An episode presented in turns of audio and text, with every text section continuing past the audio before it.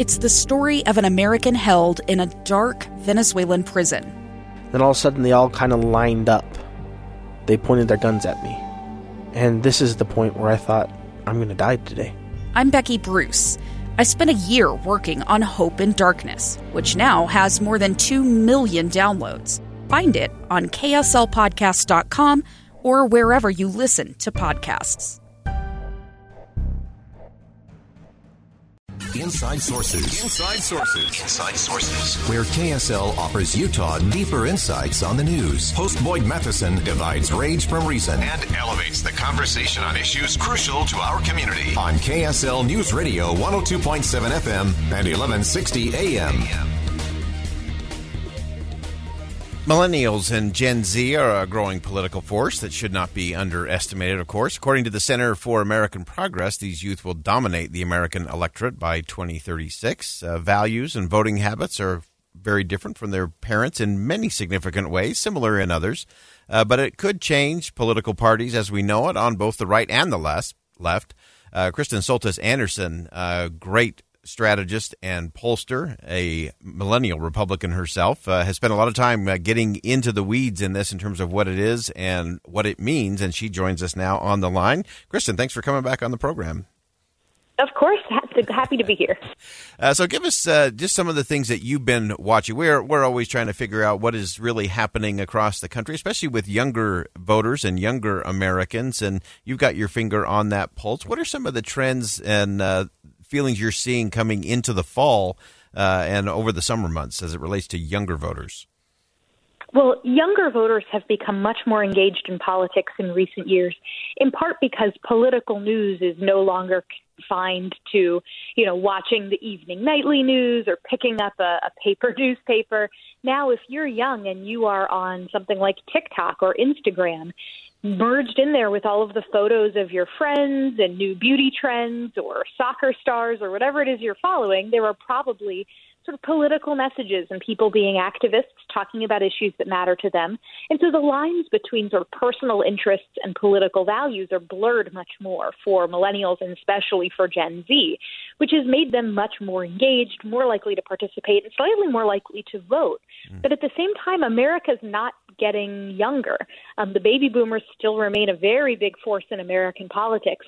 And so I'm watching over the not just the next few months, but next few years as to how this dynamic plays out with this big group of young people who are ever more eager to have their voices heard in politics. But the reality that the average age of an American voter is still getting older and older as baby boomers remain kind of the dominant group on the scene. Yeah, that's so fascinating, especially on a day like today. I've been dying to ask you this question today as we've been watching, uh, of course, the, the hearings going on on Capitol Hill around Facebook uh, and what is going on. You mentioned the, the merging of social media and politics and activism and all of that. Uh, how does this kind of thing that's happening with uh, relationship to, to Facebook, how is that going to impact how those conversations might go uh, in the weeks ahead? Well, one thing that we know is that it's both Republicans and Democrats who have become much more concerned about major technology companies broadly. I mean, I can recall a time 10 years ago where if you went to the Republican or Democratic conventions, all the big tech companies, Google, Facebook, Twitter, you know, you name it, they had little booths set up and, you know, people were celebrating it. It was cool to be invited to, you know, the Facebook party or the Google party. And now these companies are all sort of the number one punching bag of politicians on both sides, and not not without reason. Uh, you know, but but you when you take a look, you know, Pew Research Center has just rolled out some fresh data where they found that you know, back not too long ago, just 2018, um, that you had Republicans leaning towards saying, you know, we probably don't need to be regulating these tech companies that much more. And now 59% of conservatives say, yes, we need to be regulating these companies more. And 70% of liberals. So you don't really find a bipartisan mm-hmm. consensus on much. And for young people in particular, you know, they were in some ways the leading uh, indicator that you know these sorts of platforms were going to be important. Young people are digital native; they've grown up with a lot of this stuff being very normal to them. So on the one hand, they're not as scared of it as an older politician might be. I mean, you famously last week had Senator Richard, Richard Blumenthal saying that Facebook needed to shut down Finsta, Well, Finsta is not a company. It's a, a slang term for the fake Facebook accounts that teenagers create to make their parents think that they're not doing anything bad on social media. Um, so it's it's it's probably not a good thing, but it's also not a company that can be shut down. And I think it just goes to show that with older politicians tending to dominate our institutions, who may be less familiar with what's actually going on on these platforms, that can create this interesting generational tension around okay well what should we be doing about all this? Yeah. Uh, we do have to give a proper shout out though to senator chuck grassley at age 88 uh, who did announce uh, that he is running for reelection in iowa. And he did that on twitter at like 4.30 in the morning as he was out for his uh, morning run. So we have to give him a little bit of props there for some social media savvy or at least a good staffer right? Absolutely. Well, and and hey, look, you know, something like Facebook now, a challenge they're facing is that lots of folks who are older really love Facebook, and it's actually become it's fallen out of favor with younger people who have now flocked more to an app like TikTok. And of course, there are security concerns around that as well, but it just more speaks to the fact that this landscape is always changing and it's changing very quickly, and that sometimes might make younger people more easy to uh, easily adaptable. They'll feel more comfortable with what's going on, but maybe not to be comfortable about what's going on. Yeah, uh, I want to ask you. Uh, as you look at the, the two major political parties in terms of what they're doing with younger voters, uh, and really get a sense, uh, it seems to me that a lot of the younger voters are are less tied to you know being a card carrying Democrat or a card carrying Republican. Uh, and seem to pick and choose a little bit more. But what is it uh, in these two major parties? What do the Republicans need to do with young voters? What do the Democrats need to do with young voters? Well, Republicans need to appeal, broaden their appeal to young voters uh, outside of just the GOP. You know, if you're if you are a young Republican today, you're probably pretty happy with the place that your party is. But there are a lot of young people who might lean toward the GOP on some issues, but there are a couple of issues that are that are barriers that stand in their way. Things like climate change is a huge issue for young people, including young Republicans. And it's not that Republicans should just tomorrow decide they want to Green New Deal, but being able to talk competently and confidently about environmental issues, conservation, et cetera, is really, really important.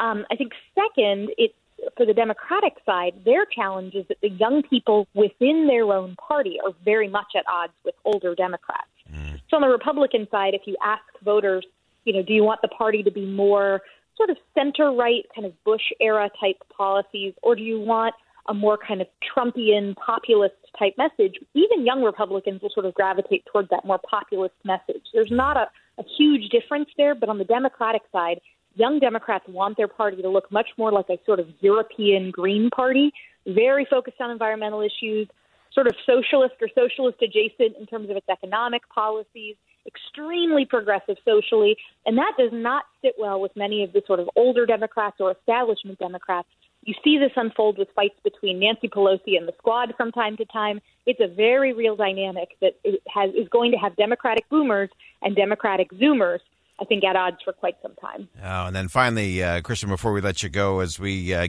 obviously continue the, the battles around debt, deficit, uh, debt limits, and infrastructure and reconciliation bills, uh, all on the cusp of a 2022 election cycle. Uh, what is it that we should be watching uh, as all of these fights kind of continue on? And uh, what are things that are going to be on your radar uh, as you look towards the 2022 midterms? Well, I'm keeping an eye on how people are feeling about COVID 19 because in my latest polling, that's the issue where voters give Joe Biden sort of the highest marks but also where there has been rising concern around things like the Delta variant. You have these really sharp divides, not just over how worried people are about COVID, but now all sorts of things like vaccination and masks that have really just been growing and growing and becoming even more and more intense, not less intense as this goes on. So I think it remains to be seen. You know, Joe Biden's polling numbers have fallen, and a lot of that is people's frustration with immigration, what they're seeing at the border, they're upset about the economy kind of being stagnant or distorted. Uh, they're upset about what happened in Afghanistan. But I think COVID and how we're looking at this virus a year from now is going to be an interesting kind of linchpin of can Joe Biden hang on to swing voters Or has he not done enough to prove that his party can competently govern and voters give Republicans another shot? Oh, great insight as always. Kristen Soltis Anderson. She's a pollster, speaker, commentator, author of a great book, The Selfie Vote, where millennials are leading America. She's also the co founder of Echelon Insights uh, and always provides great insight for us here on Inside Sources. Kristen, thanks for joining us today. Thanks for having me. All right, we'll step aside for one last commercial break. When we come back, we'll wrap it up here on Inside Sources on KSL News Radio. Stay with us. A stranger with a gun came upon two teens taking pictures under a rising full moon. But violence is only the beginning of this story. Sometimes I thought, there are no miracles. Yeah, there are, and this is a big one. I'm Amy Donaldson, and I've spent my career talking about how lives are undone by violence. The Letter is a podcast about how lives are remade. Follow the letter at theletterpodcast.com or wherever you get your podcasts.